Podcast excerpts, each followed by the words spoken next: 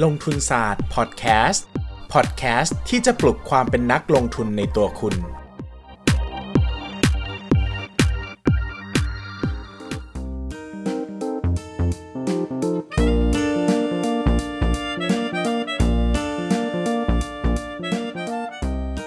สวัสดีครับ ยินดีต้อนรับเข้าสู่รายการลงทุนศาสตร์พอดแคสต์รายการที่จะชวนทุกคนมาพัฒนาความรู้ด้านการเงินและการลงทุนไปด้วยกันนะครับ วันนี้วันพุธนะครับ เราก็เลยหาหัวข้อนะครับ ที่คิดว่าเหมาะสมกับวันพุธ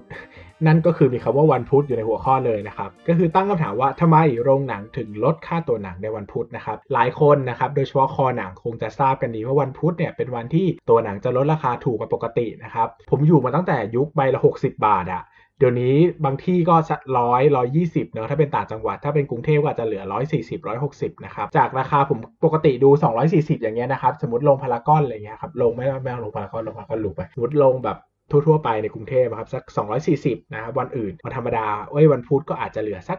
140 120 เป็นต้นก็ได้นะครับคำถามว่าเอ้ยทำไมล่ะ ทำไมมันต้องเป็นวันพุธล่ะใช่ไหมทำไมมันถึงไม่เป็นวันอื่นนะครับ ก็ทำไมถึงต้องลดด้วยทำไมถึงอะไรอย่างเงี้ยนะครับ ก็ความจริงเรื่องนี้มันเกี่ยวข้องกับหลายๆ อย่างมากนะครับ แล้วก็ผมก็เลยอยากจะ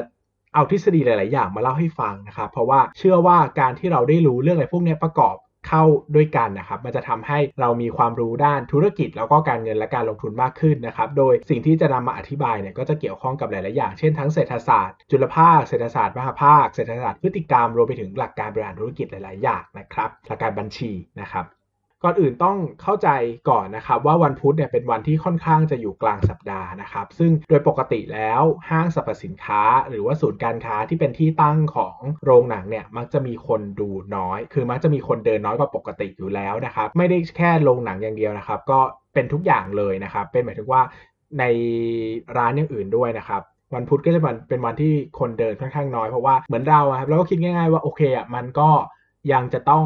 ไปทำงานในวันรุ่งขึ้นใช่ไหมครับ เราก็จะไม่ค่อยออกมาช้อปปิ้งหรือใช้ชีวิตข้างนอกเท่าไหร่เพราะว่ามันก็จะทำให้เรากลับบ้านดึกอะไรเงี้ยครับเหลือเวลาพักผ่อนน้อยลงนะครับหรือว่ามันไม่ค่อยคือชวนใครไปไหนก็ไม่ค่อยไปแต่คนก็รีบกลับบ้านเนอะนะครับเพราะว่ามันเป็นกลางอาทิตย์อะนะครับจริง ๆ แล้วมันก็ก็เป็นทุกวันนะครับก็คือจันทร์อังคารพุธส่วนใหญ่เนี่ยห้างก็จะไม่ค่อยเป็นวันที่มีคนเดินเยอะนักเท่าไหร่นะครับแต่วันพุธเนี่ยมักจะเป็นวันที่แย่ที่สุดของโรงหนัง นะครับ เพราะว่าโรงหนังเนี่ยเวลาหนังใหม่เข้าเนี่ยเขาจะเข้าวันพฤหัสแล้วก็เป็นหลักนะครับ ส่วนใหญ่ไปดูเนี่ยก็เกือบร้อยเปอร์เซ็นต์นะครับ หนังใหม่จะเข้าวันพฤหัสนะครับ เพราะว่าโดยทั่วไปแล้วนะครับ คนเนี่ยจะดูหนังเยอะที่สุดประมาณวันศุกร์เสาร์อาทิตย์ใช่ไหมครับศุกร์เสาร์อาทิตย์ดังนั้นถ้าอยากจะให้หนังเปิดมีการเปิดตัวของรายได้เยอะๆเนี่ยก็ควรจะไปเปิดตัวช่วงปลายสัปดาห์ก็คือศุกร์เสาร์อาทิตย์ใช่ไหมครับก็ หนังก็ควรจะเข้าช่วงในปลายสัปดาห์ แต่คราวนี้นะครับเขาก็จะเลื่อนกระเถิบมาอีกวันหนึ่งเพราะว่าไปเข้าวันศุกร์ทีเดียวนะครับดีมานหรือว่าคนที่ถ้าหนังมันดังมากๆคนก็อาจจะไปอัดอยู่วันศุกร์วันเดียว ก็อาจจะทำให้ ทำให้ที่นั่งไม่พอก็ได้ ก็เลยเลื่อนมาเป็นวันพฤหัสเพิ่มอีกวันหนึ่งนะครับ ก็จะทำให้สอดรับกับดีมานมากขึ้น เช่นคนที่อยากดูมากๆเนี่ยก็สามารถมาดูก่อนในวันพฤหัสเลยนะครับ แต่ถ้าใครดูเอาความสะดวกสบายด้วย แล้วก็หนังใหม่ด้วยก็จะได้ดูศุกร์เสาร์อาทิตย์ก็ได้นะครับ ก็เป็นการกระจายดีมานกันนะครับ ซึ่งแบบนี้ก็ทำให้โรงหนังทั่วโลกนะครับไม่ไม่อยากจะเข้าว่าทั่วโลกเพราะผมไม่ได้อ่านข้อมูลทั่วโลกเอาโรงหนังในไทยนะครับส่วนใหญ่ก็จะเปิดตัวหนังกันวันพฤหัสเป็นหลักนะครับ วันที่สวยที่สุดก็เลยเป็นวันพุธนะครับเพราะว่านอกจากอยู่กลางสัปดาห์แล้วนะครับก็เป็นวันที่หนังเนี่ยส่วนใหญ่คือเข้ามาทางสัปดาห์แล้ว ใช่ไหมครับ ถ้าวันพุธนั้นไม่ได้เป็นวันพิเศษจริงๆ ใช่ไหมในวันคริสต์มาสหรือว่าเป็นวันหยุดจริงๆเนี่ยหนังใหม่ก็จะไม่ค่อยมีนะครับแปลว่าดีมาหรือความต้องการดูหนังเรื่องใหม่ๆเนี่ยมันก็จะถูกซับไปตั้งแต่พฤหัสศุกร์เสาร์อาทิตย์จันทร์อังคารแล้วคือโดนดูดไป 6 วันแล้วนะครับคนที่จะมาเข้าโรงหนังในวันพุธเนี่ยก็ยิ่งน้อยลงไปอีกเพราะว่า1นะครับหนังก็ไม่ได้เป็นหนังใหม่ ชวนให้เข้ามาดู2นะครับก็เป็นกลางสัปดาห์ด้วยคนก็ไม่ค่อยเดินนะครับดังนั้นเนี่ยโรงหนังในวันพุธเนี่ยก็คนจะน้อยกว่าปกติ เป็นเรื่องธรรมดานะครับ ดังนั้นเนี่ยก็จะทำให้เกิดนักการตลาดนะครับหรือว่าเวลาเราเอาเศรษฐศาสตร์พฤติกรรมมาจับเราก็จะดูได้ว่าอย่างหนึ่ง เขาจะมีสิ่งที่เรียกว่า price discrimination นะครับหรือการแบ่งแยกการแบ่งแยกกลุ่มผู้บริโภคโดยใช้ราคานะครับ สมมติบอกว่า ในการขายสินค้าสินค้าหนึ่งนะครับ ผู้บริโภคเนี่ยจะมีการยอมซื้อสินค้าชิ้นนี้ไม่เท่ากัน เอาตัวอย่างง่ายเลยก็คือโรงหนังนี่แหละ บางคนบอกว่าอย่างผมเนี่ยถ้าเป็นหนังที่ชอบมากๆที่เป็นเรื่องใหม่อยากดูสุดๆ รอมานานเนี้ย240ผมจ่ายราคาเต็มเลย ผมไม่จะเป็นต้องหาส่วนลดหรือไม่ต้องไปหาอะไรก็ได้ เพราะว่าผมอยากดูมาก ผมรู้สึกว่ามันคุ้ม แต่บางคนบอกว่าก็อยากดูหนังนะ แต่รู้สึกว่าไม่ได้อยากดูขนาดนั้นนะรอนานหน่อยก็ได้แต่ขอถูกๆ ขอรอ20ได้ไหมเนี่ยอย่างเงี้ยนะครับ สมมติว่าถ้าผมตั้งราคา 240 บาทราคาเดียว ผมก็จะได้เฉพาะกลุ่มลูกค้าที่ยอมจ่ายแพงถูกต้องไหมครับ แต่ถ้าผมตั้งราคา 120 บาทราคาเดียว ผมก็จะได้แต่กลุ่มลูกค้า ผมจะได้กลุ่มลูกค้ากว้างเลย แต่คนที่จะยอมจ่าย 240 ก็จะได้จ่ายแค่ 120กำไรก็จะหายไป 120 เต็มๆนะครับ ดังนั้นเนี่ยทำยังไงดีนะครับ ถ้าตั้งแพงลูกค้าน้อย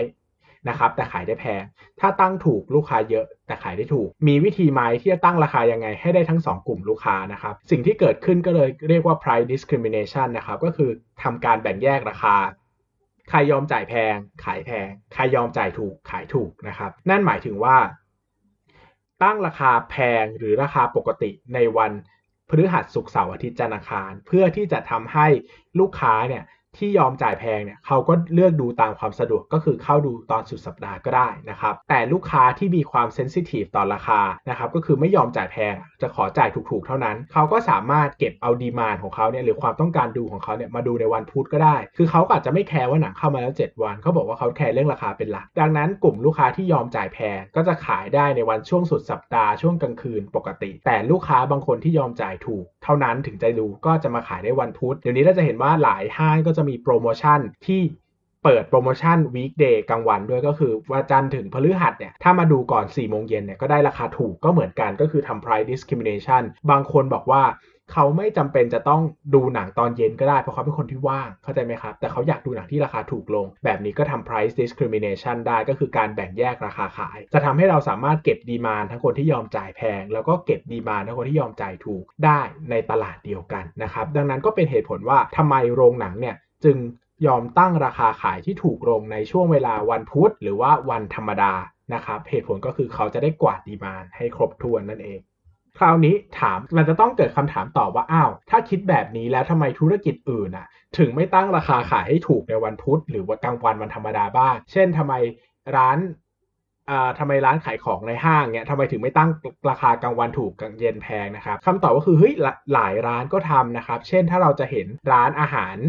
ฟายดิเนิ่งนะครับหรือว่าร้านอาหารที่เป็น Family Restaurant หลายๆร้านนะครับจะเห็นว่าเขาจะมีเซต ลันช์นะครับหรือว่าเซตอาหารกลางวันที่ถูกลง เช่น ปกติถ้ากินร้านนี้ต้องมื้อหนึ่งต้อง 300 บาทต่อใบเสร็จเป็นอย่างต่ำแต่กลางวันสามารถซื้อเซตละ 100 บวกบวกกินได้อย่างเงี้ยนะครับก็เป็นการทำ price discrimination เหมือนกันว่า ลูกค้าไม่อยากจ่ายแพงในช่วงเวลากลางวันใช่ไหม แต่ถ้าเราไปตั้งราคาถูกหมดตอนเย็นแล้วก็ขายสินค้าได้ถูกลงไปด้วยนะครับเราก็ทำ price discrimination สิคือแบ่งแยกจากเวลากลางวันขายเซตพิเศษไปอะไรเงี้ยนะครับแต่ทางธุรกิจเนี่ยมันไม่ได้คุ้มค่าที่จะทำขนาดนั้นนะครับ เพราะว่ารายได้ของเขาเนี่ยมันเป็นเป็นเปอร์เซ็นต์นะครับเอางี้ผมต้องบอกว่าโรงหนังเนี่ยรายได้ต้นทุนมันเป็น fixed cost เยอะนะครับเป็นเขาเรียกว่า high asset ธุรกิจนะครับเป็นธุรกิจที่มี fixed cost ต้นทุนค่อนข้างเยอะ พอเขามีต้นทุนคงที่ค่อนข้างเยอะเนี่ยไม่ว่าลูกค้าจะเข้าหรือไม่เข้า คนจะมาดูหนังหรือไม่ดูหนังเขาต้องจ่ายค่า โรงหนังอยู่ดีนะครับ ไม่ว่าคนจะดูหนัง 10 คนหรือคนจะดูหนัง 800 คน แต่โรงเนี้ยถ้ามันเปิดแล้วว่าต้นทุนมันก็เท่ากันนะครับ ดังนั้นเนี่ยเขาก็ต้องพยายามผ่านจุดคุ้มทุนให้ได้ เพราะว่าถ้ามีคนเข้ามาดูหนังเกินจุดคุ้มทุนเนี่ยที่เหลือจะเป็นกำไรทั้งหมดนะครับ เช่นอาจจะต้องมีคนดูหนังอย่างน้อย 50%ของโรงเขาถึงจะได้กำไรนะครับ ดังนั้นเนี่ยเขาอาจจะต้องยอมขายตั๋วถูก เพื่อทำให้ถึงจุดคุ้มทุนเร็วขึ้น หรือว่าชดเชยการขาดทุนให้น้อยลงนะครับอธิบายอย่างนี้กลัวจะเข้าใจยากลองคิดในมุมมองโรงหนังยังไงก็ต้องเปิดโรงหนังอยู่แล้วอะแต่ถ้าเราตั้งราคา 240 มีคนดู 10 คน ตั้งราคา 120 มีคนดูร้อยคนอย่างเงี้ยเราคิดว่าเฮ้ย มันคุ้มกว่าถ้าคิดเป็นจำนวนเม็ดเงินถูกไหมเพราะว่าไม่ว่ายังไงคนก็ต้องเปิดโรงหนังด้วยต้นทุนเท่ากันอยู่แล้วนะครับเขาก็อาจจะเลือกที่จะลดราคาก็ได้ เพราะว่าเขาอาจจะทำการคำนวณมาแล้วว่าเฮ้ยมันคุ้มกว่าจริง ๆ ซึ่งธุรกิจที่จะทำแบบนี้ลดราคาแล้วดึง demand เนี่ยมันจะต้องเป็นธุรกิจที่มี high asset หรือว่ามีต้นทุนคงที่เยอะๆนะครับ เช่น ธุรกิจโรงหนังอย่างเงี้ยธุรกิจสายการบินเงี้ยเราไม่แปลกใจเวลาเราเห็นสายการบินแอร์เอเชียนกแอร์ลดราคานก แอร์เอเชียแล้วราคาศูนย์บาท ลดได้ยังไงนะครับ ก็เหมือนกันคือมันคือการทำ price discrimination นะครับก็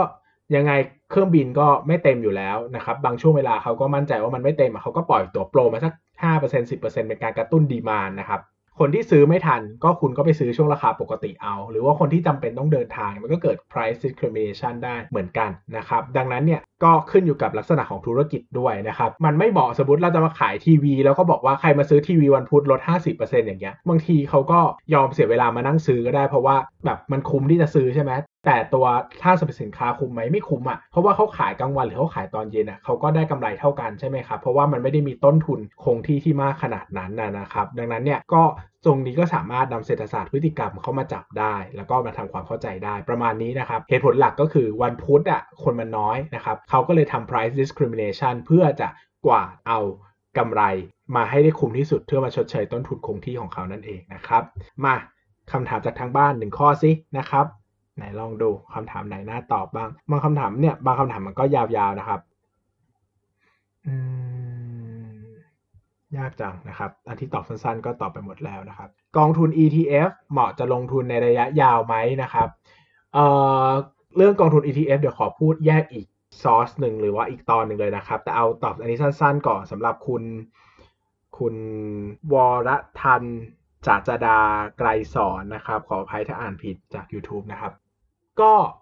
ขึ้นอยู่กับสินทรัพย์ที่เขาลงทุนเลยครับ ถ้าเราซื้อกองทุน ETF เพื่อลงทุนในตลาดหุ้นใดตลาดหุ้นหนึ่ง เช่นเราลงซื้อ ETF ใน Set Index ซื้อ ETF ในดาวโจนส์ ก็คงต้องไปดูพื้นฐานประเทศนะครับ วิเคราะห์ปัจจัยมหาภาคแบบเพสเทลที่ผมสอนไปในเทปการลงทุนในหุ้นต่างประเทศนะครับ ว่าจริงๆแล้วมันมีความ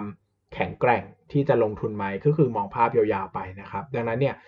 กองทุนลักษณะของกองทุนไม่ใช่ประเด็นสำคัญเท่ากับสินทรัพย์ที่เขาไปลงทุนนะครับดังนั้นก็ดูสินทรัพย์ตอนปลายนั่นแหละว่าเขาไปลงทุนในอะไร ถ้าเป็นสินทรัพย์ที่ดีในระยะยาว ก็สามารถลงทุนในระยะยาวได้นะครับตอบกำปั้นทุบดินมากเลยนะครับ แต่มันก็ไม่รู้จะตอบยังไงให้มันครอบคลุมกว่านี้นะครับ เพราะว่าผมคิดว่าหลักการนี้น่าจะโอเคที่สุดแล้วนะครับโอเคนะครับขอบคุณสำหรับ อ่อ EP นี้มากนะครับ ใครมีคำถามที่เกี่ยวข้องกับเศรษฐศาสตร์อะไรเงี้ยนะครับ เบื้องต้นที่คิดว่าเฮ้ยอันนี้มันมีเหตุผลไหมอะไรเงี้ยก็ตั้งคำถามกันไว้ได้นะครับ อยากลงหนังทำไมถึงลดราคาวันพุธนะครับ ถ้าตรงไหนมีเศรษฐศาสตร์ หลักการทางเศรษฐศาสตร์ หลักการทางบัญชี หลักการทางบริหารธุรกิจ หลักการทางไฟแนนซ์มาจับและตอบคำถามได้ผมก็จะแวะมาตอบให้ละกันนะครับสำหรับวันนี้ก็ขอบคุณมากครับ สวัสดีครับ